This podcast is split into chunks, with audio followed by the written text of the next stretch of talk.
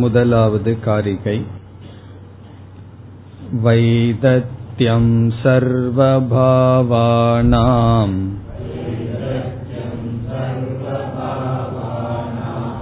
ஸ்வப்ன ஆகுர் மணீஷிணஹ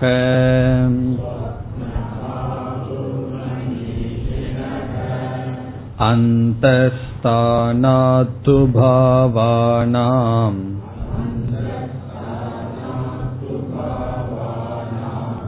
சம்வ்ருதத்வேன ஹேதுனாம்.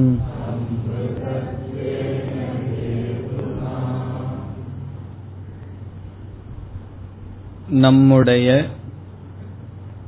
முக்கிய அனுமான வாக்கியம் ஜகத் மித்யா திருஷ்யத்வாத் சொப்ன பிரபஞ்சவது என்பது நம்முடைய முக்கியமான அனுமான வாக்கியம். ஜெகத் மித்யா, இங்கு ஜெகத் என்பது பக்ஷம், மித்யா என்பது சாத்தியம். திருஷ்யத்வாத் என்று ஒரு காரணத்தை இப்பொழுது சொல்கின்றோம், பல காரணங்களை பார்க்கின்றோம். ஆகவே பார்க்கப்படுகின்றது என்கின்ற சொல்லப்போகின்ற பல காரணங்களினால். மூன்றாவது நாம் கூறியது ஹேதுஹு, சொப்ன பிரபஞ்சத்தை போல என்று நான்காவது சொன்னது திருஷ்டாந்தக, உதாகரணம். ஒவ்வொரு சொல்லும் இப்பொழுது உங்களுக்கு ஞாபகத்தில் இருக்கும். பக்ஷக என்றால் எதில் நாம் ஒரு சாத்தியத்தை நிச்சயம் செய்ய விரும்புகின்றோமோ அது பக்ஷம். அப்படி இந்த ஜெகத்தில் ஒரு கருத்தை நாம் சாதிக்க விரும்புகின்றோம், இந்த ஜெகத்தை பற்றி ஒன்றை நாம் சாதிக்க விரும்புகின்றோம். எதை சாதிக்க விரும்புகின்றோம்? மித்யா. இந்த ஜெகத்திடம் மித்யா என்ற ஸ்டேட்டஸ், தன்மை இருக்கின்றது என்பது நம்மால் நிரூபிக்கப்பட வேண்டியது, அது சாத்தியம். என்ன காரணத்தினால் நாம் இந்த ஜெகத்தை மித்யா என்று சொல்கின்றோம்? மூன்றாவது ஹேது, பார்க்கப்படுவதனால், அனுபவிக்கப்படுவதனால். எதை போல என்றால் சொப்ன பிரபஞ்சவது, சொப்பனத்தை போல. இந்த அனுமான வாக்கியம் நாம் மனதில் கொள்ள வேண்டும். இனி சொப்பன பிரபஞ்சத்தை நாம் திருஷ்டாந்தமாக கூறினோம். கனவு பிரபஞ்சம் எப்படி பொய்யோ அதுபோல நினைவில் இருக்கின்ற இந்த ஜெகத் பொய் என்று நாம் கூறினோம். சிலர் சொல்லலாம், கனவு பிரபஞ்சத்தை நீங்கள் உதாரணமாக சொல்ல வேண்டும் என்றால் திருஷ்டாந்தத்தினுடைய லட்சணம் என்ன? வாதி பிரதிவாதிகள் ஏற்றுக்கொள்ளக்கூடிய ஸ்தலம். என்னிடம் நீங்கள் ஜெகத்தை மித்யா என்று நிலைநாட்ட சொப்பனத்தை உதாரணமாக கூற வேண்டும் என்றால் சொப்பனத்தை நானும் நீங்களும் மித்யா என்று பொதுவாக ஏற்றுக்கொள்ள வேண்டும். நான் சொப்பனத்தை மித்யா என்று ஏற்றுக்கொள்ளவில்லையே என்று ஒருவன் கூறிவிட்டால் நாம் என்ன செய்ய வேண்டும்? வேறு உதாரணத்திற்கு செல்ல வேண்டும், அல்லது அவனிடம் நாம் சொன்ன உதாரணத்தை நிலைநாட்ட வேண்டும். சொப்பனம் மித்தியான்னு ஒத்துக்க மாட்டேன்னு ஒருத்தன் சொல்றான், உடனே நாம வேறு உதாரணத்துக்கு போலாம், அல்லது நம்முடைய உதாரணம் சரியாக இருந்து அதை அவன் சரியாக புரிந்து கொள்ளவில்லை என்றால் நாம் என்ன செய்ய வேண்டும்? வேறு உதாரணத்துக்கு போயிட்டோம்னா சொப்பனம் சத்தியம்னு அவன் சொல்வதை நாம் ஏற்றுக்கொண்டதாகிவிடும். ஆகவே நாம் வேறு உதாரணத்திற்கு சுலபமாக போகக்கூடாது, இதே உதாரணத்தை நாம் முதலில் நிலைநாட்ட வேண்டும். அதைத்தான் முதலில் மூன்று காரிகைகளில் கௌடபாதர் செய்கின்றார் என்று சென்ற வகுப்பில் பார்த்தோம். காரிகைக்கு செல்வதற்கு முன் திருஷ்டாந்தத்தை பற்றி இனி ஒரு கருத்தையும் பார்த்துவிட்டு பிறகு காரிகைக்குள் செல்லலாம். நாம் பார்த்த உதாரணத்தில் பர்வதக வன்னிமான், மலையானது நெருப்புடன் கூடி இருக்கின்றது, அங்கு புகை பார்க்கப்படுவதனால் யாகசாலை போல என்று நாம் பார்த்தோம். யாகசாலை என்பது திருஷ்டாந்தம், உதாரணம் என்று நாம் உதாரணமாக பார்த்த அனுமான வாக்கியத்தில் பார்த்தோம். இந்த உதாரணத்திலிருந்து நமக்கு என்ன கிடைக்கின்றது? இந்த உதாரணத்தை இப்பொழுது சிந்தித்து பார்த்தால், வியாப்தி என்ற ஒன்றை நாம் பார்த்திருக்கின்றோம். வியாப்தி என்றால் என்ன? எங்கெல்லாம் ஹேது இருக்கின்றதோ அங்கெல்லாம் சாத்தியம் இருக்கும் என்ற ஹேதுவுக்கும் சாத்தியத்திற்கும் உள்ள பிரிக்க முடியாத சம்பந்தம்னு பார்த்தோம். எங்கெல்லாம் புகை இருக்கின்றதோ அங்கெல்லாம் நெருப்பிருக்கும் என்கின்ற ஒரு சம்பந்தத்திற்கு வியாப்தி என்று பார்த்தோம். இந்த வியாப்தியானது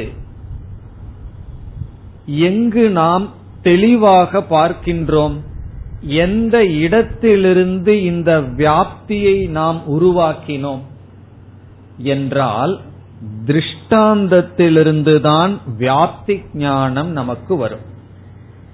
காரணம், நாம் புகையையும் நெருப்பையும் சேர்ந்து ஒரு இடத்தில் பார்க்கின்றோம். யாகசாலையில் நெருப்பும் கண்ணுக்கு தெரியுது, புகையும் கண்ணுக்கு தெரியுது. பிறகு பாகசாலா, பாகசாலானா கிச்சன், அந்த காலத்தில் இருக்கிற கிச்சன், அதில் என்ன பார்க்கிறோம்? புகையையும் பார்க்கிறோம், நெருப்பையும் பார்க்கிறோம். இப்படி பல இடங்களில் புகை இருக்கின்ற இடத்திலையெல்லாம் நெருப்பையும் சேர்ந்து சேர்ந்து பார்த்தவுடன் நமக்கு ஒரு நிச்சய ஞானம் வந்து விட்டது. எங்கெல்லாம் புகை இருக்கின்றதோ அங்கு நெருப்பு இருந்துதான் தீர வேண்டும் என்ற பிரிக்க முடியாத சம்பந்தத்தை பற்றிய ஞானம் நமக்கு எந்த இடத்திலிருந்து தோன்றியது? திருஷ்டாந்தத்திலிருந்துதான் தோன்றியது. இப்ப திருஷ்டாந்தத்திலிருந்து தோன்றிய காரணத்தினால் திருஷ்டாந்தம் ரொம்ப முக்கியம். திருஷ்டாந்தத்துக்கு இனி ஒரு உதாரணம் சொல்வார்கள், வியாப்தி பூமிகி. தர்க்க சாஸ்திரத்துல உதாரணத்துக்கு இனி ஒரு சொல் வியாப்தி பூமிகி. வியாப்தி பூமிகி என்றால் வியாப்தி உருவாகின்ற ஸ்தலம், வியாப்தி உற்பத்தியாகின்ற இடம் திருஷ்டாந்தம். வியாப்திங்கிறத மறந்து விடவில்லையே.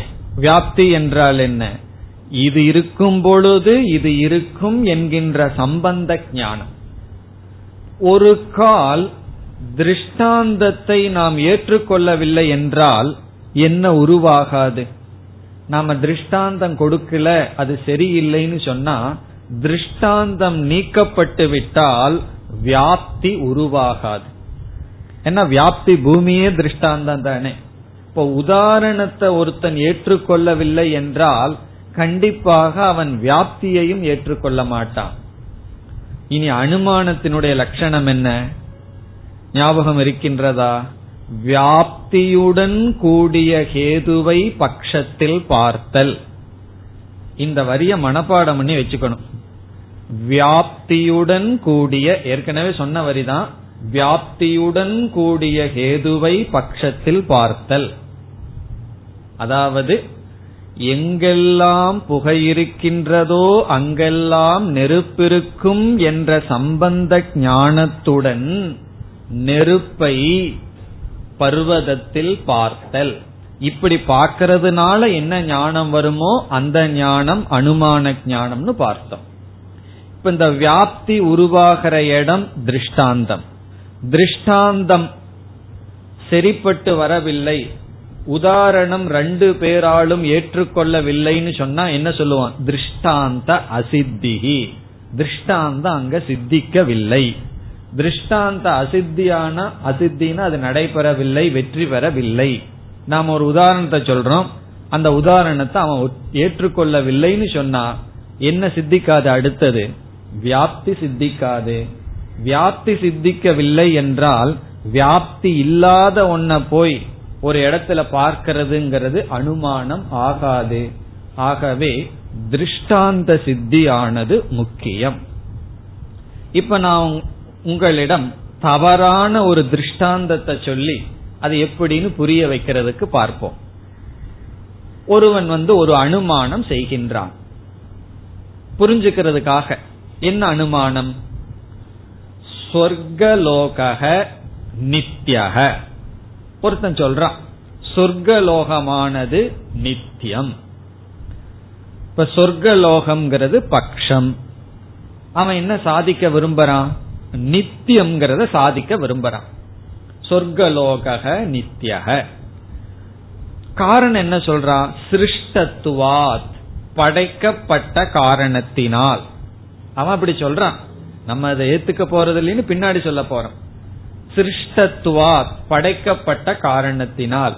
உதாரணம் ஒண்ணு சொல்லுனா, பூலோகவது, பூலோகத்தை போல அப்படின்னு ஒருத்தன் ஒரு ஞானம் நமக்கு கொடுக்கறான். இப்ப சொர்க்கம்னு ஒண்ணு இருக்கே, அது நித்தியம். இது ஏன் அனுமானம் பண்ணணும்? நேரடியா பார்க்க முடியாது, நேரடியா அனுபவிக்காததான் அனுமானம் பண்ணணும். இப்ப சொர்க்கலோகம் நித்தியமானது. காரணம் என்றால் அது படைக்கப்பட்டது. எது போல? பூலோகத்தை போல. இவனை நாம் எப்படி மடக்குவோம்? இது தவறுன்னு நமக்கு தெரிகின்றது. காரணம் என்ன? யாரு பிரம்மத்தை தவிர எதுவுமே நித்தியம் அல்லங்கிற ஞானத்துல நம்ம இருக்கோம். அவன் பிரம்மத்துக்கு அந்நியமா ஒரு சொர்க்கலோகத்தை சொல்லி நித்தியம்னு சொல்றான். அனுமானம் வேற கரெக்டா சொல்றான். இதை எப்படின்னு நம்ம தவறுன்னு சொல்லுவோம்? உன்னுடைய திருஷ்டாந்தத்தை நான் ஏற்றுக்கொள்ள மாட்டேன். பூலோகத்தை போலன்னு சொன்னா பூலோகத்தை அவன் நித்தியமா இருக்கிறதுக்கு உதாரணம் சொல்றான். பூலோகத்தை போல சொர்க்கலோகமும் நித்தியம்னா பூலோக நித்தியம்னு யார் ஏற்றுக்கொண்டார்கள்? பூலோகம் அநித்தியம், விகாரத்துவார், இது அநித்தியம், பிரளய காலத்துல இல்லாம போகுது, இருக்கும் போதே மாறிக்கொண்டிருக்கின்றது. ஆகவே உன்னுடைய இந்த அனுமான வாக்கியத்தில் திருஷ்டாந்தத்தை நான் ஏற்றுக்கொள்ளவில்லை அப்படின்னு நம்ம சொல்லுவோம். அப்படி திருஷ்டாந்தத்தை ஏற்றுக்கொள்ளலின்னு சொன்னா அவனுடைய வியாப்தி எப்படி இருந்திருக்கும்? எது சிருஷ்டம் தது நித்தியம்ங்கிறது அவனுடைய வியாப்தி. எவைகளெல்லாம் படைக்கப்பட்டுள்ளதோ அவைகளெல்லாம் நித்தியம். ஏன்னா ஹேதுவுக்கும் சாத்தியத்துக்கும் உள்ள சம்பந்தம் தானே வியாப்தி. இந்த வியாப்திய அவன் எதிலிருந்து எடுத்திருக்கான்? திருஷ்டாந்தத்திலிருந்து எடுத்திருக்கான். நம்ம என்ன சொல்றோம்? உன்னுடைய உதாரணமே தப்பு. நீ பூலோகத்தை நித்தியம்னு சொல்ற. பூலோகம் படைக்கப்பட்டதனால் நித்தியம்ங்கிறத நான் ஏற்றுக்கொள்வது போல் நீ நினைக்கின்றாய். நான் அதை ஏற்றுக்கொள்ளவில்லை. ஆகவே திருஷ்டாந்த அசித்தி. அதனால வியாப்தி கிடையாது. வியாப்தி இல்லாம நீ எந்த ஒன்றையும் ஹேதுவாக சொல்லி நீ நித்தியம் என்று சாதிக்க முடியாதுன்னு சொல்லுவோம். எப்படி ஒரு தவறான அனுமானம்னு நம்ம நிரூபிச்சோமோ அதே போல பூர்வ பக்ஷின்னு சொல்றவன் யார்? நமக்கு எதிரா வாதாடுபவன். அவன் சொல்றான், நீ என்ன சொல்கின்றாய்? ஜெகத் மித்யா, திருஷ்யத்துவார், சொப்ன பிரபஞ்சவத்துன்னு சொல்ற. யாரு சொப்ன பிரபஞ்சத்தை மித்தியா என்று ஏற்றுக்கொண்டார்கள் என்று நம்முடைய உதாரணத்தை அவன் கேள்வி கேட்கலாம். அப்படி கேள்வி கேட்டால் நாம் அதற்கு பதில் சொல்லி சொப்பனத்தை மித்தியா என்று நிலைநாட்ட வேண்டும். அந்த காரியம் 3 காரிகைகளில் செய்யப்படுகின்றது. இப்ப திருஷ்டாந்தத்தினுடைய முக்கியத்துவம் நமக்கு புரிய வேண்டும். உதாரணம் 2 பேர்த்தினாலையும் ஏற்றுக்கொள்ளணும். 2 பேர்னா யாரு? ஒருவர் ஒரு அனுமானத்தை சொல்லி இனியொருவரிடம் தன்னுடைய சாத்தியத்தை நிலைநாட்ட விரும்புகிறார். அவருக்கும் இந்த அனுமானம் செய்பவர் 2 பேராலும் ஏற்றுக்கொள்ளக்கூடியதாக இருக்க வேண்டும். ஆகவே இப்பொழுது சொப்ன பிரபஞ்சம் மித்யா என்று நிலைநாட்டப்படுகின்றது. நம்முடைய முக்கியமான வியாப்தியை, முக்கியமான அனுமான வாக்கியத்தை இப்ப விட்டுருவோம். இனி நாம முதல் காரிகைக்கு வருகின்றோம். இந்த முதல் காரிகையில என்ன செய்ய போறோம்? சொப்பன பிரபஞ்சத்தை மித்தியான நிலைநாட்ட போறோம். அப்படி என்றால் இங்கு என்ன பட்சம், இங்கு என்ன சாத்தியம்? ஜாகிரத் பிரபஞ்சத்தை மித்தியான நிலைநாட்ட போற இடத்துல பக்ஷம் ஜாகிரத் பிரபஞ்சம் ஜெகத், சாத்தியம் மித்தியா. இப்ப இந்த இடத்துல நம்ம என்ன செய்ய போறோம்? ஜாகிரத் பிரபஞ்சம் நாம் அனுபவிக்கிற ஜெகத்தை மித்தியான நிலைநாட்ட ஆரம்பிக்கல, அதுக்கு சொல்ல போற உதாரணமான கனவு உலகத்தை மித்தியான்னு சொல்ல போறோம். ஆகவே இந்த மூன்று காரிகைகளில் பக்ஷமாக இருப்பது சொப்ன பிரபஞ்சம்.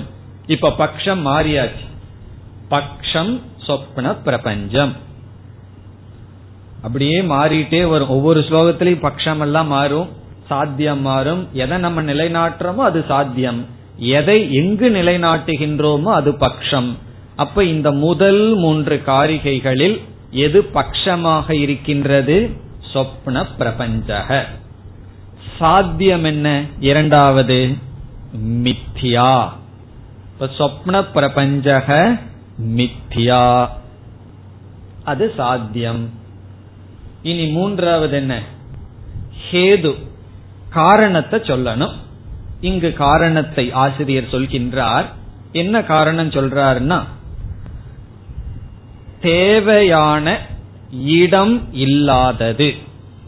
சொப்பனத்தில் பார்க்கப்படுகின்ற பொருள்களுக்கு நம்முள் தேவையான அளவு இடம் இல்லை. சொப்பனத்தை நமக்குள்ள பார்க்கிறோம். சொப்பனத்துல எதெல்லாம் பார்க்கிறோம்? பெரிய பெரிய பொருள்களை எல்லாம் பார்க்கிறோம். மலையை பார்க்கிறோம், உலகத்தை பார்க்கிறோம், மனிதர்களை பார்க்கிறோம், யானைய பார்க்கிறோம். அவைகளெல்லாம் எங்க இருக்கணும்? சத்தியமா இருந்தா நமக்குள்ளதான் இருக்கணும். இப்ப கௌடபாதர் சொல்ல போறார், சொப்பன பிரபஞ்சம் போய் காரணம் என்னன்னு சொன்னா, அவர் கொடுக்கின்ற ஹேது உச்சித தேச அபாவாத். உச்சிதம் என்றால் தேவையான அளவு, தேசம் தேவையான அளவு இடம் இல்லாத காரணத்தினால். உச்சிதம், உச்சிதம்னா ப்ராப்பர், தேவையான அளவு, தேச அபாவாத், அது ஹேது காரணம். உச்சித தேச அபாவாத், தேவையான அளவு இடம் இல்லாத காரணத்தினால். இது ஹேது. இதனுடைய பொருள் என்ன? சொப்பனத்துல எத்தனையோ பொருள்களை பார்க்கிறோம். அது சத்தியமா இருந்ததுன்னா அது இருக்கிறதுக்கு இடம் வேணும். நாம பார்க்கிறதெல்லாம் நம்முடைய மனதில். சாஸ்திரப்படி ஒரு நாடி நமக்குள்ள போகுதான், அந்த நாடிக்குள்ளதான் கனவுகள் எல்லாம் பார்க்கப்படுகிறது. எப்படி அந்த நாடிக்குள்ள யானை முதலிய நாம் பார்க்கின்ற பொருள்கள் எல்லாம் உட்கார முடியும்? ஆகவே தேவையான அளவு சொப்பனத்தில் பார்க்கப்படுகின்ற பொருளுக்கு இருப்பிடம் இல்லாத காரணத்தினால் சொப்பனம் மித்தியா. அந்த பதார்த்தங்கள் எல்லாம் வெறும் தோற்றம்தான், உண்மை அல்ல. இனி அடுத்தது திருஷ்டாந்தக. இதுக்கு ஒரு திருஷ்டாந்தம் சொல்லணுமே, அது என்னன்னு சொன்னா இந்திரஜாலவது, இந்திரஜாலத்தை போல.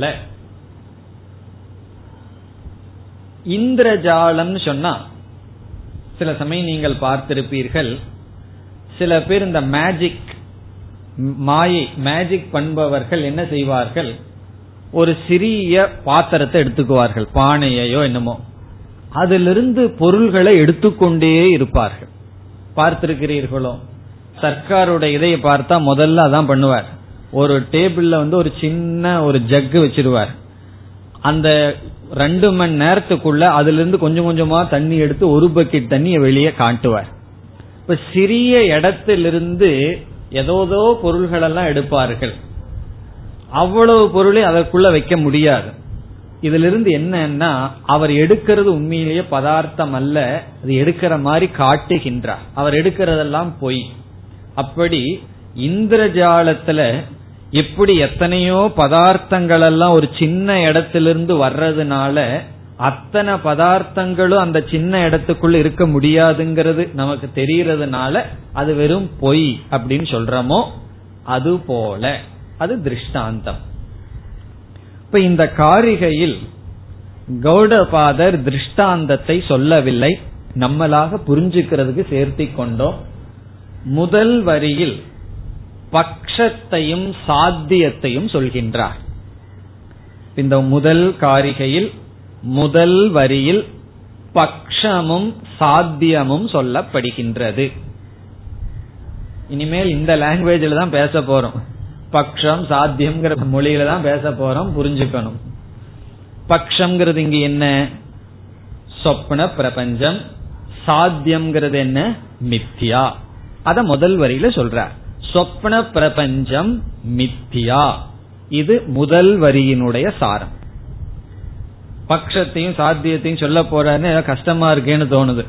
ஒன்னும் கிடையாது, சொப்பனம் பொய். அதுதான் முதல் வரியில சொல்றார். இரண்டாவது வரியில காரணத்தை சொல்றார், ஹேதுவை சொல்றார் இரண்டாவது வரியில். இப்ப இரண்டாவது வரியில ஹேது காரணம். என்ன காரணம்? சொப்ன பிரபஞ்சம் பொய், காரணம் அதில் பார்க்கப்படுகின்ற பொருள்கள் பெரிதாக இருக்கின்றது, அதை பார்க்க நமக்கு இருக்கின்ற இடம் சிறிதாக இருக்கின்றது. எல்லாமே நமக்குள்ளதான பார்க்கிறோம், நம்முடைய உடலுக்குள்ளதான பார்க்கின்றோம். ஆனா பார்க்கப்படுகின்ற பொருள் என்ன? சொப்பன பிரபஞ்சம் என்ன? ரொம்ப பெரிதாக இருக்கின்றது. ஆகவே பொய் என்று சொல்றார். அதாவது அங்க இருக்கிறதுக்கு இடம் இல்லை, ஆனா ரொம்ப தெரியுதுன்னு சொன்னா அது ஏதோ மாயையா தெரியுது, உண்மையா அது தெரியல, வெறும் தோற்றம். உண்மையிலேயே யானை முதலியவைகளை எல்லாம் நாம கனவுல பாக்கிறதெல்லாம் இருந்ததுன்னு வச்சிட்டோம்னா அதுக்கு ஒரு இடம் வேணுமே. அந்த இடம் எதுவா இருக்க முடியும்? நம்ம எவ்வளவு இடத்துல தூங்குறோம்? பெரிய வீடு கட்டுறோம், வீடு கட்டினா நமக்கு தூங்குறதுக்கு எவ்வளவு இடம் வேணும்? நம்ம ஒரு 6 அடி இருந்தோம்னா 4 அடி வேணும். ஏன்னா குறுகி படுத்து தூங்கணும்னு சொன்னா நமக்கு அவ்வளவு இடம் தான் வேணும். அதற்குள்ள ஒரு பெரிய உலகமே இருக்கே, இதுல இருந்து என்ன தெரிகின்றது? அந்த உலகம்ங்கிறது வெறும் தோற்றம், சத்தியமா அந்த உலகம் அது கிடையாது. இந்த உதாரணத்தை எதுக்கு சொல்றோம்? சொப்பன பிரபஞ்சம் பொய்ன்னு சொல்றதுக்காக இந்த ஹேதுவை நாம் சொல்றோம். ஏன்னா சில புத்திசாலிகள்லாம் என்ன நினைக்கிறார்கள்? சொப்பன பிரபஞ்சத்தை சத்தியம்னு நினைக்கிறதுனால அவர்களிடம் நம்ம என்ன சொல்றோம்? இந்த காரணத்தை சொல்லி இதனால நீ புரிந்துகொள், சொப்பன பிரபஞ்சம் மித்யா. இதுதான் முதல் காரிகையினுடைய சாரம். இப்ப முதல் வரியில சொப்பன பிரபஞ்சம்ங்கிற பட்சத்தை அறிமுகப்படுத்தி மித்யா அப்படிங்கிற சாத்தியத்தை சொல்றார். இரண்டாவது வரியில ஹேதுவை அவர் சொல்றார். இனி நாம் காரிகைக்குள் சென்றால், வைதத்யம் சர்வபாவானாம் சொப்ன ஆகுர் மணீஷினஹ. முதல் சொல் வைதத்யம். மித்யா என்ற சொல்லுக்கு இனி ஒரு சொல் வைதத்யம். வைதத்யம் என்ற சொல் மித்யா என்று பொருள். இந்த பிரகரணத்துக்கு பேர் என்ன? வைதத்ய பிரகரணம். அப்படின்னா பொய்யான பிரகரணம் அர்த்தம் அல்ல, ஜெகத்த வைதத்தியம்னு நிலைநாட்டுகின்ற பிரகரணம். வைதத்திய பிரகரணம்னு சொன்னா என்ன? வைதத்தியம்னா மித்யா. இது மித்யா பிரகரணம், இது பொய்யான பிரகரணம். பிரகரணம்னா என்ன? பொய்யான அத்தியாயம் அர்த்தம் அல்ல, ஜெகத்தை வைதத்தியம் என்று நிலைநாட்டுகின்ற பிரகரணம். ஆரம்பமே அப்படி ஆரம்பிக்கிறார், வைதத்தியம் ஆரம்பிக்கின்றார். விததம் என்றால் பொய் என்று பொருள். சமஸ்கிருதத்துல விததம், விததம் என்றால் பொய் அல்லது இல்லாமை அல்லது மித்யா. அதாவது விகதம் ததா சத்தியத்துவம் யஸ்மாத் சகன் அந்த சொல் வரும். விகதம் என்றால் சென்று விட்டது, விகதம் சென்று விட்டது. ததா சத்தியத்துவம் யஸ்மாத், எதனிடமிருந்து உண்மை சென்று விட்டதோ அது விததம். இப்ப விததம் என்பது சொல்லினுடைய பொருள் எதனிடம் உண்மை இல்லையோ. எதனிடமிருந்து உண்மையானது சத்தியமானது சென்று விட்டதோ அது விததம். இப்போ ஒரு பொருள் இருந்து சத்தியம் போயிடுதுன்னா அது எப்படி இருக்கணும்? அசத்தியமா தான் இருக்கணும். இப்ப இந்த கிளிப் இருக்கு, இந்த கிளிப்பினுடைய சத்தை நான் எடுத்து விட்டேன்னு வச்சுக்கோமே, இங்க என்ன நீங்க பார்ப்பீர்கள் என்றால் ஒன்னையும் பார்க்க மாட்டீர்கள். கிளிப்பினுடைய ஒரு பொருளை காமிச்சு அந்த பொருளினுடைய சத்தை நான் எடுத்துறேன் அப்படின்னு என்ன, அந்த பொருளையே நான் எடுத்துறேன்னு வச்சுக்குவோமே, அதுக்கப்புறம் நீங்க என்ன பார்க்கணும்? ஒன்னையும் பார்க்க கூடாது. மீண்டும் அந்த பொருளை பார்க்கிறீங்கன்னு வச்சுக்குவோமே, அது மித்யா. அப்ப அசத் அப்படின்னு சொன்னா இல்லாமையே இருக்கிறது, சத்துன்னு சொன்னா இருக்கிறது, பிறகு மித்யா அப்படின்னு சொன்னா என்ன, அது இல்லை இருந்தாலும் அனுபவிக்கிறோம், அதுதான் மித்யா. மித்யா என்று சொன்னால் அது இல்லை இருந்தாலும் அனுபவிக்கிறோம். அது எப்படி நீங்க முரண்படுவது போல் சொல்கிறீர்களே, இல்லாததை எப்படி அனுபவிக்கிறோம்னா, நம்ம பிரஜு சர்ப்பம் இருக்கு, பாம்பு இருக்கு, நம்ம பாம்பு இல்லை ஆனா அனுபவிக்கிறோம். காணல் நீர் இல்லை தோன்றுகிறது. அப்படி அங்கு சத்தியத்தை போல் இருப்பது மித்தியா. இந்த மித்தியாவை பற்றி தான் நம்ம பல கோணங்கள்ல விளக்கம் பார்க்க போகின்றோம். இப்ப விததம் என்றால் எதனிடமிருந்து சத்தியம் போனதோ இருந்தாலும் இருக்கிறது போல தெரிஞ்சிட்டு இருக்கோம், அது விததம். விததஸ்ய பாவக வைதத்யம், விததத்தினுடைய தன்மை வைதத்யம். விததம் சொன்னாவே மித்யான்னு அர்த்தம், பொய்ன்னு அர்த்தம். விததஸ்ய பாவகன்னு சொன்னா பொய்மையினுடைய தன்மை, பொய்யாக இருக்கின்ற தன்மை. இப்ப வைதத்தியம் சொல்லுக்கு தமிழ்ல டிரான்ஸ்லேஷன் பொய்மையுடன் கூடிய தன்மை, பொய்மையுடன் கூடிய நிலை. மீண்டும் எளிமையா சொல்லணும்னா வைதத்தியம் இஸ் ஈக்வல் டு மித்யா. வைதத்தியம் என்றால் மித்யா. இந்த சொல் எப்படி வந்ததுன்னு தெரிஞ்சுக்கணுங்கிறதுக்காக இதெல்லாம் சொல் எப்படியோ வந்துட்டு போட்டு கடைசியில பொருளை மட்டும் சொல்லுங்கன்னு நீங்க நினைச்சா மித்யா. ஏன்னா சில பேர்த்துக்கு அந்த சொல்லே எப்படி உருவாகணும்னு தெரிஞ்சுட்டா ஆசையா இருக்கும், அதுக்காக நான் சொன்ன அவ்வளவுதான். கடைசியில என்ன புரிஞ்சுக்கணும், அது விததம். அதெல்லாம் விட்டு கடைசியா வைதத்தியம் என்றால் மித்யா. இது முதல் சொல் வைதத்தியம். அடுத்த சொல் சர்வபாவானாம். இங்கு பாவகன்னு சொன்னா பதார்த்தங்கள், பொருள்கள். சர்வபாவானாம்னா அனைத்து பொருள்களும். அனைத்து பொருள்களும் மித்யா. எங்கு, இங்கு எந்த பொருள்கள், எங்கு இருக்கின்ற பொருள்கள்? அடுத்த சொல் சொப்பனே. காரிகையில படிச்சா சொப்பன அப்படின்னு இருக்கு, அது சந்தி ரூல் படி சொப்பனே என்று மாறிவிடும். கனவில் அப்படின்னு அர்த்தம். சொப்பனே என்றால் கனவில். அப்ப எப்படி படிக்கணும்? சொப்பனே முதல்ல போட்டுக்கணும். கனவில் சொப்பனே சர்வபாவானாம் வைதத்தியம். கனவில் அனைத்து பொருள்களும் பொய், அது வைதத்தியம், பொய்யாக இருக்கின்றது. பொய்யாக இருக்கின்றதுன்னு அர்த்தம் என்ன? தோன்றுகிறது, வெறும் அனுபவத்துக்கு மட்டும் இருக்கே தவிர அங்கு உண்மையாக கிடையாது. வைதத்தியம் அப்படின்னு யாரு சொல்றா?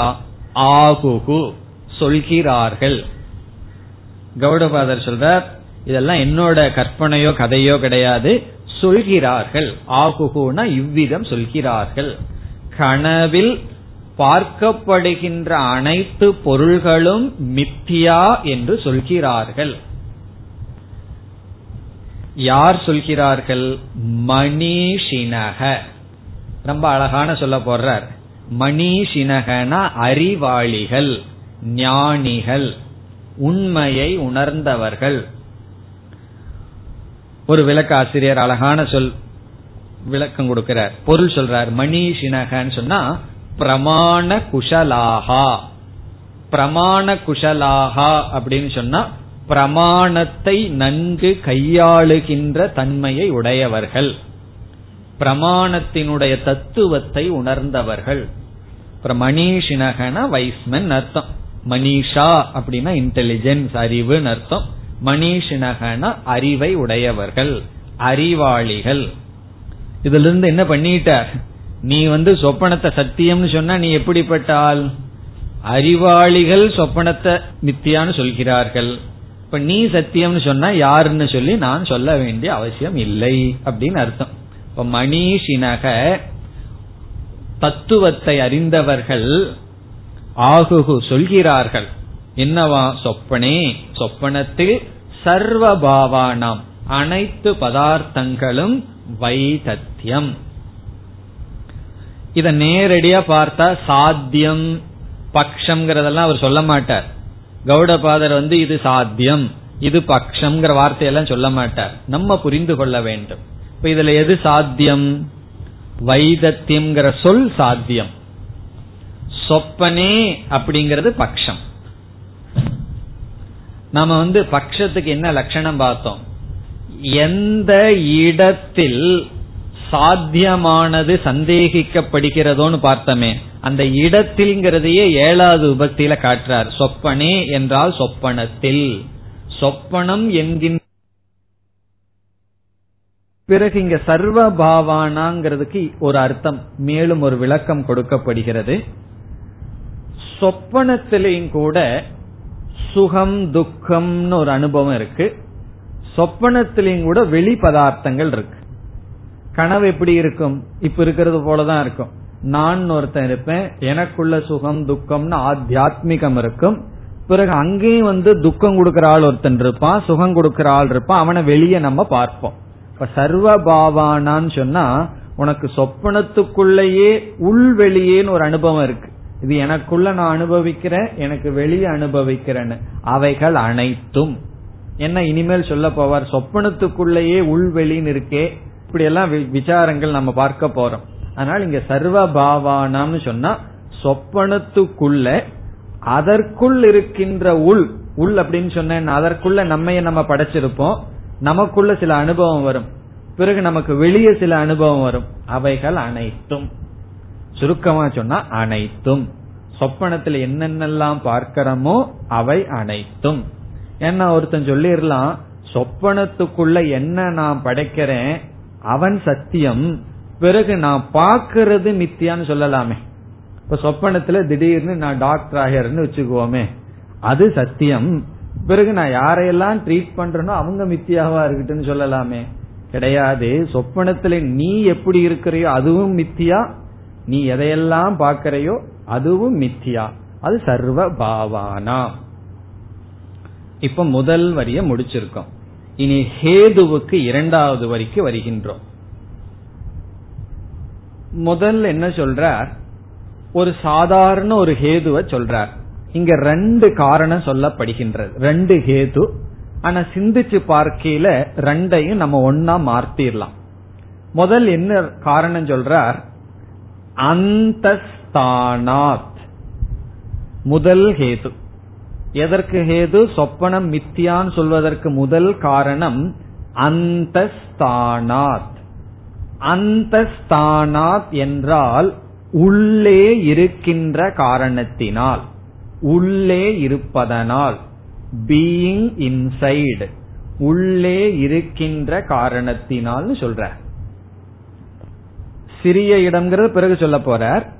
உள்ளே இருக்கின்ற காரணத்தினால் ஒரு காரணத்தை சொல்லி பார்க்கிறார், ஒரு ஹேதுவை சொல்றார். இதுலயே ஓரளவு நம்ம புரிஞ்சுக்கலாம். இப்ப சொப்பனம் மித்தியா, காரணம் என்னன்னு சொன்னா நீ எவைகளையெல்லாம் பார்க்கிறையோ அவைகளெல்லாம் உனக்குள்ள இருக்கே, அதனால மித்தியா என்று சொல்கின்றார். இப்ப அந்தஸ்தானாத்னு சொன்னா சொப்பனத்துல பார்க்கப்படுகின்ற பதார்த்தம் எல்லாம் உனக்குள்ளேயே இருப்பதனால அது மித்தியா. இப்ப நம்ம அமர்ந்திருக்கின்றோம், ஏதோ சில கற்பனை பண்றோம், ஏதோ பொருள்களை எல்லாம் கற்பனை பண்றோம். யானையை கற்பனை பண்றோம், ஒரு பெரிய மவுண்டன் இமயமலையை கற்பனை பண்றோம். அந்த மலையை நம்ம கண்ணு முன்னாடி பார்க்கிறோம். கற்பனை பண்ண மனசுல தோன்றுமே, அது சத்தியமா மித்தியாவா என்று கேட்டால் அந்த மலை மித்தியாதான். ஏன்னா நம்முடைய மனதுக்குள்ள கற்பனையில தான் பார்த்திருக்கோம். ஏன்னா நிஜமால் மலை வெளியே இருக்கு. இப்ப வெளியே வந்து உண்மையா ஒரு மலை இருக்கின்றது, இமயமலை இருக்கு, மனசுல கற்பனை பண்ணியிருக்கோம். அது வந்து வெறும் நம்மளுடைய எண்ணங்களால் உருவாக்கப்பட்ட பொய்யான மலை, வெளியிருக்கின்ற மலையை போல அல்ல, அது பொய்யான மலை. காரணம் என்ன? உள்ள இருப்பதனால். அது உண்மையான மலையா இருந்தா வெளியே பெருசா இருக்கணுமே. நம்ம மனசுக்குள்ளேயே ஒன்ன கற்பனை பண்ணிட்டோம்னா அது வெறும் நம்முடைய எண்ணங்களினுடைய வடிவே தவிர சத்தியமல்ல. ஆகவே என்ன சொல்றார், அந்த ஸ்தானாத்துன்னு ஒரு காரணத்தை மெதுவா சொல்ற. உனக்குள் இருப்பதனால் மித்தியா என்று சொல்ற. இப்படி சொன்ன உடனே கௌடபாதரை உடனே சிந்திச்சர்றார். இந்த பூர்வபக்ஷி ஒன்னு சொல்லிடுவான், அப்படின்னு சொன்னா உள்ள இருக்கிறது மித்தியான்னு சொன்னா என்னுடைய ஹிருதயம் உள்ளதான் இருக்கு, அப்ப அது மித்தியாவா என்ற கேள்வி வந்துடலாம். சொப்பனத்துல பாக்கிறதெல்லாம் பொய், அது உனக்குள் இருப்பதனால்னு சொல்லிட்டோம்னா அவன் என்ன சொல்லிடலாம், எனக்குள்ள ஹிருதயம் தான் இருக்கு, எனக்குள்ள ரத்தம் தான் ஓடிட்டு இருக்கு, அது பொய்யா. அல்லது இந்த ஹால்குள்ள நம்ம இருக்கோம், நம்மள உள்ள இருப்பதனால் நாம எல்லாம் மித்தியாவா, அந்த சந்தேகம் வந்துடலாம். உடனே அந்த ஸ்தானாத்துங்கிறதுல கொஞ்சம் ஆட் பண்றார், உள்ளே குறைவான இடம் இருப்பதனால். உள்ள இருக்கிறதுனால மட்டும் சொல்லிட்டா நீ என்ன பிடிச்சிருவ, எனக்குள்ள ஹிருதயம் இருக்கு அதுவும் மித்தியாவான்னு கேட்டுருவேன். அதனால என்ன சொல்றார், குறைவான இடம் இருப்பதனால் அடுத்தது சேர்த்திக்கிறார். அது அடுத்த சொல் அந்த ஸ்தானாத்து பாவானாம். இங்க பாவானாம்னா பொருள்கள், சொப்பனத்தில் உள்ள பொருள்கள் உள்ளே இருப்பதனால் என்று சொல்லி கௌடபாதரே உள்ளே இருப்பதுங்கிற ஹேதுவில ஒரு அதிருப்திய பாக்கிறார். நான் வெறும் உள்ளே இருப்பதனால்னு சொல்லிட்டா நீ என்ன சொல்லிடுவ, எனக்குள்ள எத்தனையோ இருக்கு, ஹிருதயம் இருக்கு, நரம்பு இருக்கு, எலும்பு இருக்கு, அதெல்லாம் மித்தியாவான்னு கேட்டுருவேன். அதனால அடுத்த சொல் சம்விருதத்துவேன ஹேதுனா. சம்விருதம் என்றால் சிறிய இடம் அர்த்தம். சம்விருதம்னா ஸ்மால் பிளேஸ், சிறிய இடம், லிமிட்டட் ஸ்பேஸ் அர்த்தம் சம்விருதம். சம்விருதத்துவேன சிறிய இடமாக இருக்கின்ற ஹேதுனா என்றால் காரணத்தினால், சிறிய இடமாக இருக்கின்ற காரணத்தினால் என்று பொருள். சம்ருதத்துவேன ஹேதுனா சிறிய இடமாக இருக்கின்ற காரணத்தினால். அப்ப இந்த முழு ஹேதுவை நம்ம தனித்தனியா வச்சுக்கிறதுக்கு பதுவா என்ன சொல்லா, அந்த ஸ்தானம்ங்கிறத ஒரு தனி ஹேதுவாக காரணமாக வைக்காம, ஒரு கால் நம்ம பூர்வபக்ஷி அப்படி ஒருத்தன் கேட்கலின்னு வச்சுக்கோமே, நம்ம சொல்றோம் உள்ள இருக்கிறதுனால மித்தியான்னு சொன்னா அவன் சரின்ட்டு போயிடுறான்னா சரி, கஷ்டம் கிடையாது. திடீர்னு அவன் கேள்வி கேட்க ஆரம்பிச்சிட்டான்னா கஷ்டம் வந்துடும். ஏன்னா எனக்குள்ள ஹிருதயம் இருக்கா, அதுவும் மித்தியாவான்னா கேட்டா கஷ்டம். அதனால என்ன பண்றோம், அந்த ஸ்தானாத்துன்னு தனி ஹேதுவா காரணமா வைக்காம சம்ருதத்துவேனங்கிறதோட சேர்த்தி அந்த ஸ்தானம் உள்ளே, சம்ருதம்னு சொன்னா சிறிய இடம். அப்ப என்ன சொல்லிடலாம், உள்ளே சிறிய இடமாக இருப்பதனால் ஒரே ஹேதுவா சொல்லிடலாம். அந்தே அந்த ஸ்தானே சம்ருதத்துவேன ஹேதுனா. இப்போ ஒரே ஒரு காரணம், என்ன காரணமா எடுத்துக்கிறோம், ஹேதுவா எடுத்துக்கிறோம், உள்ளே குறைவான இடம் இருக்கின்ற காரணத்தினால். இப்ப ஹேது எப்படி நீங்க எழுதணும், உள்ளே, உள்ளேனா உடலுக்குள்ளே, உள்ளேன்னு சொன்னா எதற்குள்ள, உடலுக்குள்ளே குறைவான இடம் இருக்கின்ற காரணத்தினால்.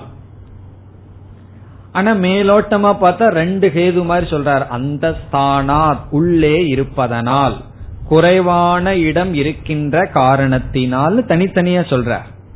இவர் ஏன் ஒரு ஹேதுவுக்கு அப்புறம் உடனே இனி ஒரு ஹேதுவை சப்ளை பண்றார், ஒரு காரணத்தை சொன்னா அதுல சில பிரச்சனை வந்துடலாம்னு அடுத்ததை சொல்றார். இப்ப நம்ம எப்படி புரிஞ்சுக்கிறோம், உள்ளே குறைவான இடம் இருக்கின்ற காரணத்தினால்.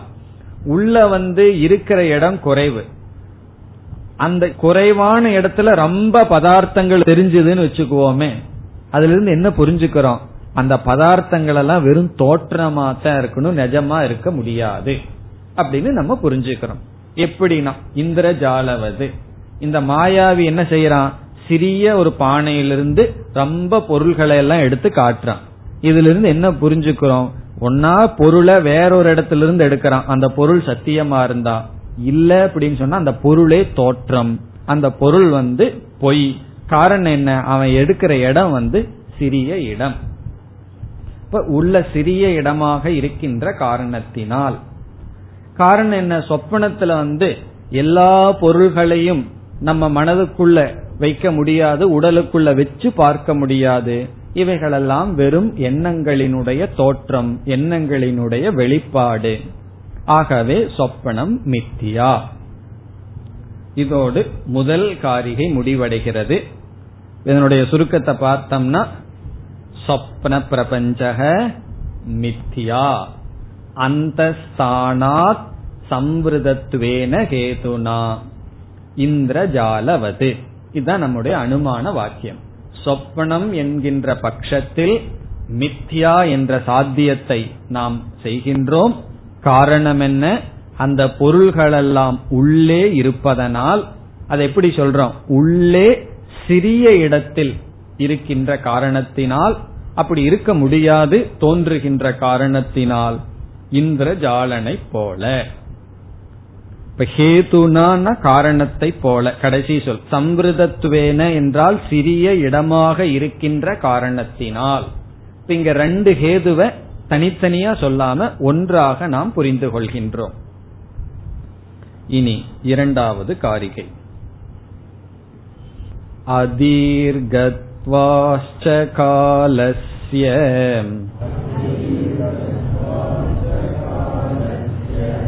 கத்வா தேசான்ன பஷ்யதி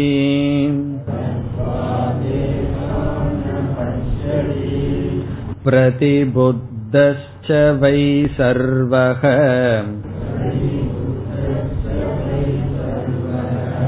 தஸ்மின் தேசே ந வித்யதே.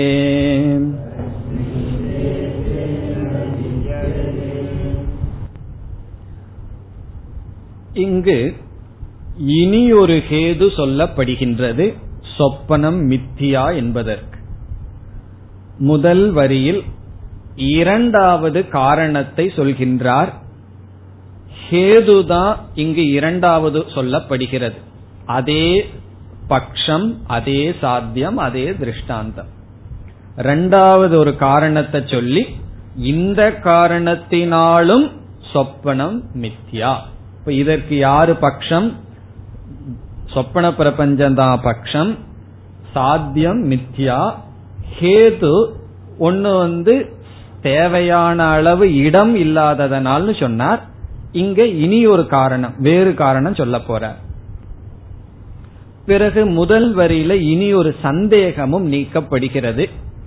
ஒருவன் சொல்லலாம், நம்ம முதல்ல என்ன சொல்லிட்டோம், நீ கனவுல பார்க்கின்ற பொருள்களுக்கெல்லாம் இருக்கிறதுக்கு உனக்குள்ள இடம் இல்லைன்னு சொன்னோம்.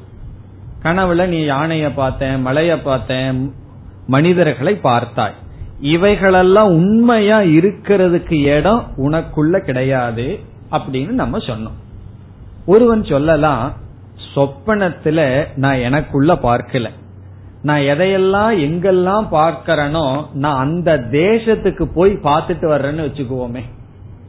இப்ப சொப்பனத்துல நான் பாம்பேவை பாக்கிறேன்னு வச்சுக்கோமே, நான் அங்க போய் பார்த்துட்டு வர்றேன்னு வச்சுக்கலாமே, அப்படி சொல்லலாமான்னா இது ரொம்ப குழந்தைத்தனமா இருக்கு. இருந்தாலும் அதெல்லாம் எடுத்துட்டு விசாரம் செய்கிறார்கள்.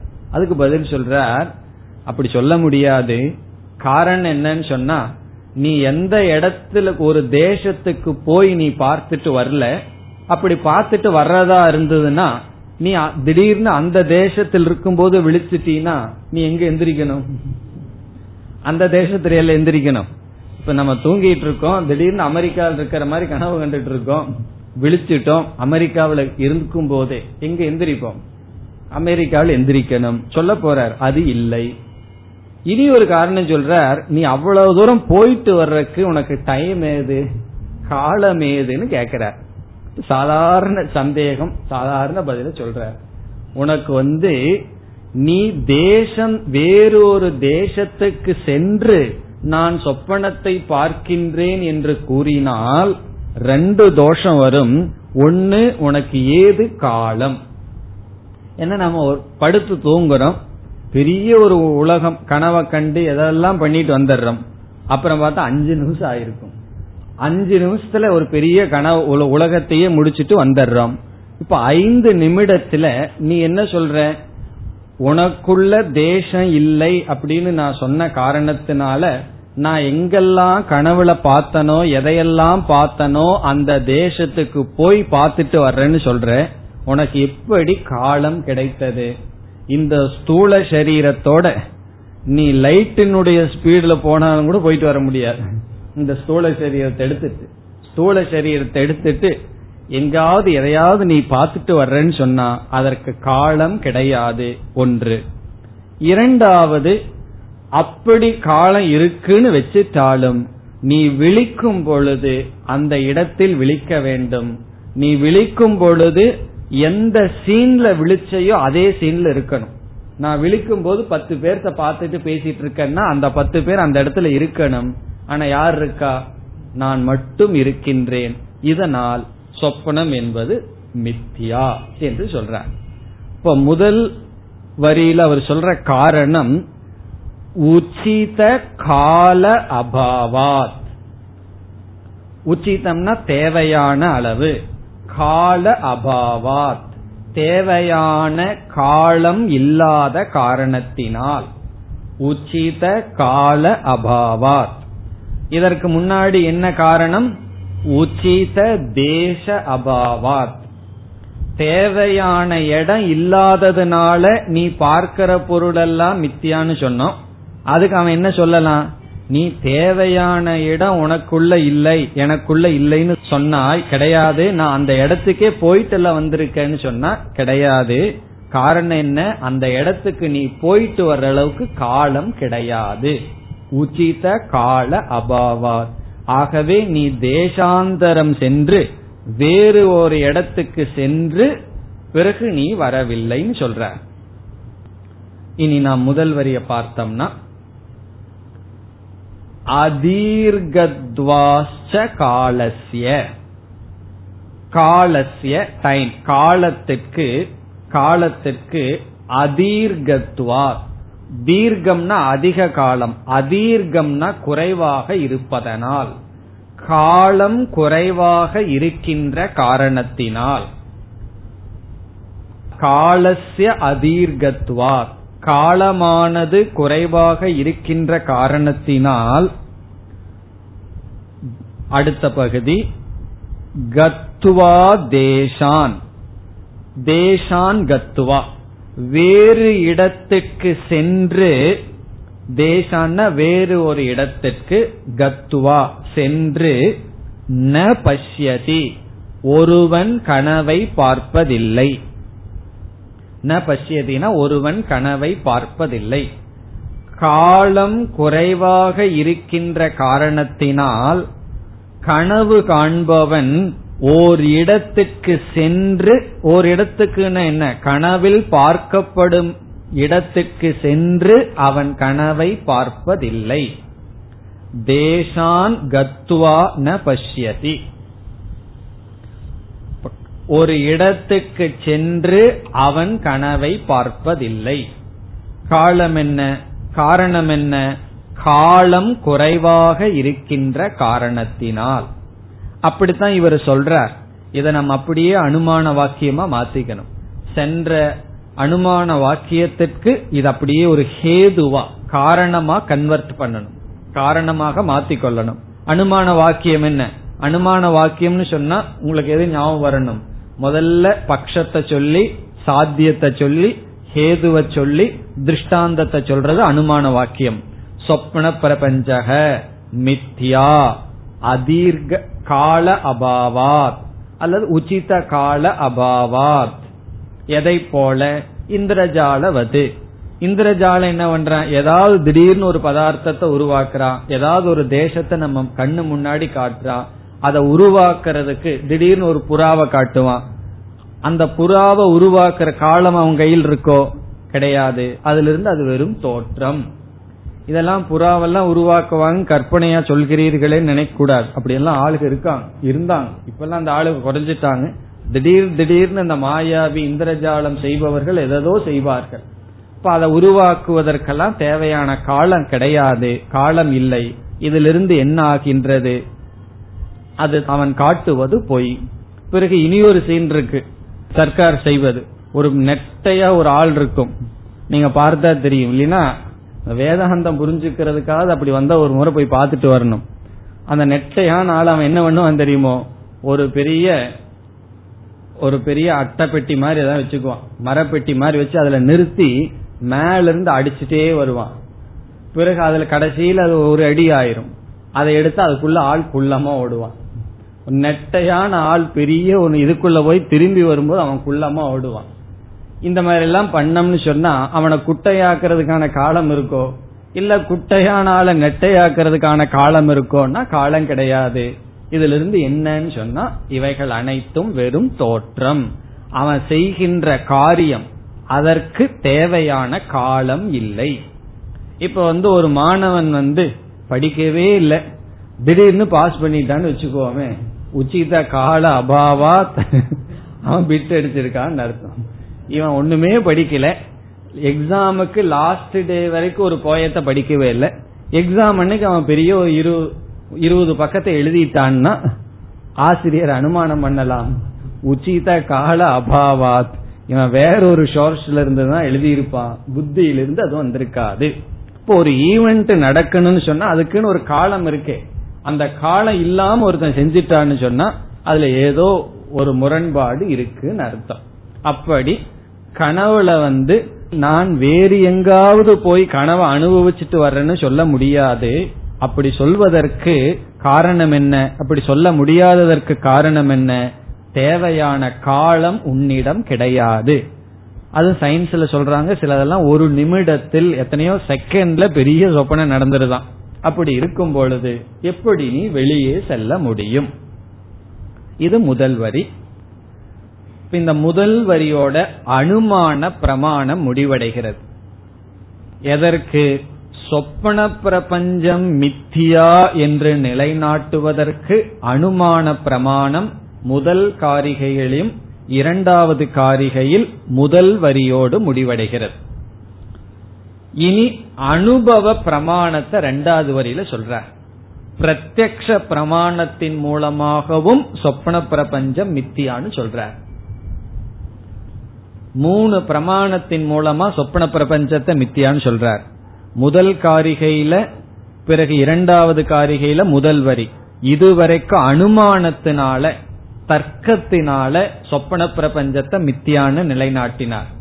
இந்த அனுமானத்துல 2 காரணம் சொன்னார். தேவையான அளவு இடமும் தேவையான அளவு காலமும் இல்லைன்னு சொல்லு. இந்த இடத்துல இடம் இல்லைங்கிற சொல்ற இடத்துல சொப்பனத்துல இருக்கின்ற பொருள்கள் முக்கியமா எடுத்துக்கொள்ளப்படுகிறது. சொப்பனத்துல எத்தனையோ பொருள்களை பார்க்கிறோம். அந்த பொருள்கள் இருக்கிறதுக்கு தேவையான இடம் இல்லைங்கிறது முதல் கருத்து. தேவையான காலம் இல்லைங்கிறது சொப்பனத்தில் நடக்கின்ற சம்பவத்துக்கு காலம் இல்லைன்னு அர்த்தமாகின்றது. சொப்பனத்தில் இருக்கின்ற பொருள்களுக்கு காலம் இல்லைன்னு சொல்ல முடியாது. சொப்பனத்தில் நடக்கின்ற சம்பவங்களுக்கு தேவையான காலம் இல்லை. இப்ப முதல்ல ட்ரீம் வேர்ல்டில் இருக்கிற ஆப்ஜெக்ட், இரண்டாவதுல ட்ரீம் வேர்ல்டில் இருக்கிற ஈவெண்ட். ஆப்ஜெக்ட் ஈவெண்ட், ஈவெண்ட்னா சம்பவங்கள், ஆப்ஜெக்ட்னா பொருள். கனவில் இருக்கின்ற பொருள்களுக்கு தேவையான இடம் இல்லை, அதனால கனவு மித்தியா. கனவுல நடக்கிற சம்பவங்களுக்கு தேவையான காலம் இல்லை, ஆகவே கனவு மித்தியான்னு சொல்லி சொன்னார். பின்ன முதல் வரியோட அனுமானம் முடிவடைகிறது. இனி அனுபவத்தை எடுத்துக்கிறார். நீ அனுமானத்துக்கெல்லாம் கஷ்டப்பட்டு போகாத, பக்ஷம் ஏது சாத்தியம் எல்லாம் தலை சுத்துதுன்னா அனுமானத்துக்கே போகாத, உன்னுடைய அனுபவத்தை பார். அனுபவத்துல சொப்பனம் வந்து உனக்கு சத்தியமா இருக்கா மித்தியாவா இருக்கான்னு சொன்னா இவர் சொல்றார் அனுபவத்திலேயே தெரிகின்றது சொப்பனம் மித்தியா. இப்ப இந்த இடத்துல சில பேர் சொப்பனம் வந்து சில சகுனங்களை கொடுக்கும், இந்த கனவு வந்தா இது வரும், அதுக்கெல்லாம் இருக்கு. பள்ளி தலையில் உளுந்தா கையில் உளுந்தா கால் உளுந்தா பலன் சொல்வது போல சில பஞ்சாங்கத்துல இந்த காலத்துல இந்த சொப்பனம் வந்தா இந்த பலன், எருமை வந்தா இந்த பலன், சொப்பனத்துல பாம்பு வந்தா இந்த பலன்னு சொல்லுவார்கள். அது உண்மையா பொய்யாங்கறத பத்தி இப்ப நமக்கு விசாரம் இல்லை. அது நம்பிக்கை இருக்கிறவங்க நம்பலாம், நம்பாதவங்க சந்தோஷம், நம்ப வேண்டாம். சொப்பனம் வந்து சிலதெல்லாம் நமக்கு காட்டுங்கிறத பத்தி நம்ம இங்க விசாரம் பண்ணல. அதுவும் இல்லாம ஒரு ஆசிரியர் சொல்ற ஒருவனுடைய சுபாவம் வந்து அவனுடைய சொப்பனத்திலிருந்து தெரிஞ்சுக்கும். எப்ப பார்த்தாலும் வேதாந்த வாக்கியங்களே படிச்சுட்டு இருந்தா கனவுல கௌடபாதர் தான் வருவார், எப்ப பார்த்தாலும் டிவியை பார்த்துட்டு இருந்தா அதுதான் வரும். அப்ப வந்து நம்ம வந்து பாராயணம் பண்ணிட்டு இருக்கோம், கீதை சான் பண்ணிட்டு இருக்கோம், நல்ல விஷயங்களே நினைச்சிட்டு இருக்கோம், கனவுல அதே வந்ததுன்னா நமக்கு ஒரு சந்தோஷம் வரும். இப்ப அந்த அளவுக்கு ஆழ்ந்த மனசுல ஊறி இருக்கு.